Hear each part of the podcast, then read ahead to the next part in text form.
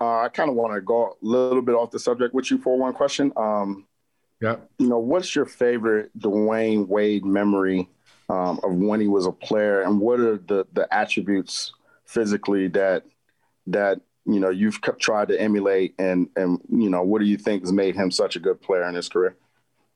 Um, my favorite memory. Um, I would say playing the Pacers.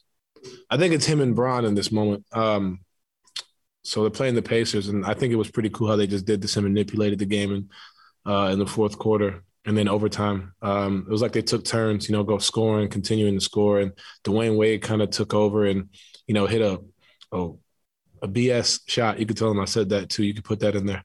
Uh, tied it up. Um, kind of did the whole "this is my house" thing. Not not the one that where he stood on the table. He kind of did the whole "this is my house" and then forced it to overtime. I think it was over Paul George. And then Bron followed it up with a three in overtime to kind of clinch it. That was a pretty cool moment for me. Uh, at that time, I was a Heat fan. Uh, it's one of the ones that sticks out uh, to me. Um, I don't know why, but that's just one of the first ones I can I can think of. Everybody's gonna say, you know, when he gets on the table and yelling this Mario hits the game winners, but you know, for me, just watching him from afar growing up, not realizing how much of an impact he would have on my life and my career. Um, to guarding him his last year, you know, last few his last year, uh, last two years, I think. Um, you know, I have a few photos of us just me guarding him and just the smile on my face. I think is pretty dope. Uh, just because you know you're witnessing, you know, you're playing against greatness. You understand this is really the last time he's going to be on a basketball court, and you're, I'm there doing guarding it, uh, guarding him. Um, and then what makes him special, man, like I, I, go back to his third year in the league, you know, his stardom and his fame and his his level of play took off in a matter of three years. Uh, 24 years old, you know, manipulating the game and against a great team in the Dallas Mavericks, um, leading team full of vets on that team to to a championship um, when they were down and, and they came back and, and and and did what they were supposed to do. You know, getting to the free throw line. Like there's so many different things that I just look at. I'm like, man, at a at at a young age, you know, be able to do that at the biggest stage, you know, one of those things. I think that's very, really impressive. Um, to now, you know, being an owner of a team, you know, being around him a lot, talking to him a lot, you know, it's it's been great. You know, I'm appreciative of it. I'm, I'm honored to have that. Um, I hope that answers your question. That's pretty much, you know, it. Eric Walden. Don, you guys have been relatively subdued from three point range the last five games or so. Tonight, you guys go 19 of 39. What was kind of the difference? Um, the, the kind of the the screw it mentality, just let it fly. You know, not overthinking it, just catch and shoot, letting it go. We got some good looks too. Um, we've played two teams who have pretty athletic, long wings.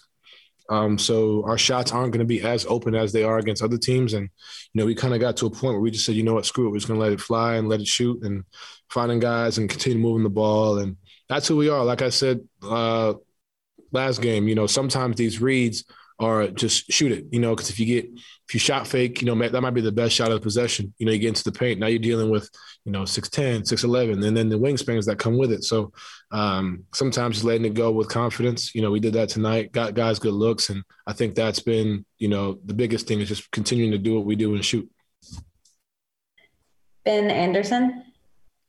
Don, it seems like you break more guys' ankles now than you used to when you got into the NBA. What's that process been like for you? Uh, as you've added that to your game? And then what what is that kind of like in the moment? What are you looking for uh, when you pull back and step back?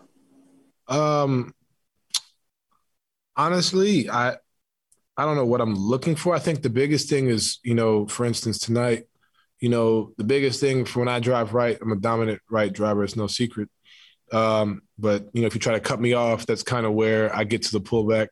If you don't cut me off, I'm getting to the rim, and I think my finishing has allowed me to uh, progress to get into that because guys and teams don't want me to get to the rim. So they're so determined to get back in front, which allows me to kind of get to those moves. Or they're trying to take away my right hand, which allows me to kind of go behind my back and get to my left. Uh, so I think it really starts with being able to finish the score downhill um, because that forces teams to want to get back in front of you. Now you're pulling back. Now you're stopping, changing direction, and uh, getting into the paint. Sarah Todd. Don, what are you what are you looking at on the stat sheet? What are you looking for? I'm just looking how we we guarded and who who did what. You know, not necessarily just the points. You know, Royce O'Neale did a hell of a job on Brandon Ingram tonight, three of 18 uh, for 10 points. Um, I do want to say this though. Um, Herb Jones is is I think is going to be in this league for a long time. I uh, got to give him his props. He's made it tough on me every night we've played him. Um, he's he's a guy that you know doesn't talk much, doesn't do much, doesn't say much, but he goes out there and, and competes. You know, tonight he was four eight for 11, 11, points, and but defensively he's he's he's tough. Um, I want to give him his props for that um, because he's he's a guy that makes you work, makes you think, um, and just kind of comes to work and does his thing. So he's going to be in the league for a while, and I, and I hope he is because he's he's a hell of a hell of a player, hell of a kid, but you know, we're the same age, but kid, but whatever. Um, but he's he's a guy that you know can make life hard for for scores like myself. Um, but yeah, just kind of seeing you know, you know, turnovers, uh, free throws, where guys got shots, how many shots, you know. That, that's that's the biggest thing, you know. Um, Devonte' shot four twelve, like making God making it tough, you know, on those guys. But you got to give credit to Royce, man, Mike, you know, making it tough. Jonas had a, an okay game, you know, solid game, but Rudy made Rudy countered it and continued to, to, to fight. We're asking Rudy to do a lot, especially with Hassan out.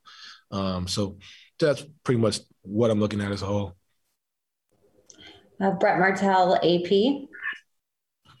Hey, Donovan. Um, I think there's about four and a half minutes left in the game, and Josh Hart was guarding you pretty tight on the perimeter, and you hit that step back three. And I was just wondering if you could recall what um, were you thinking at that point, and what do you think a shot like that does, or how does how does that affect a game in the late stages?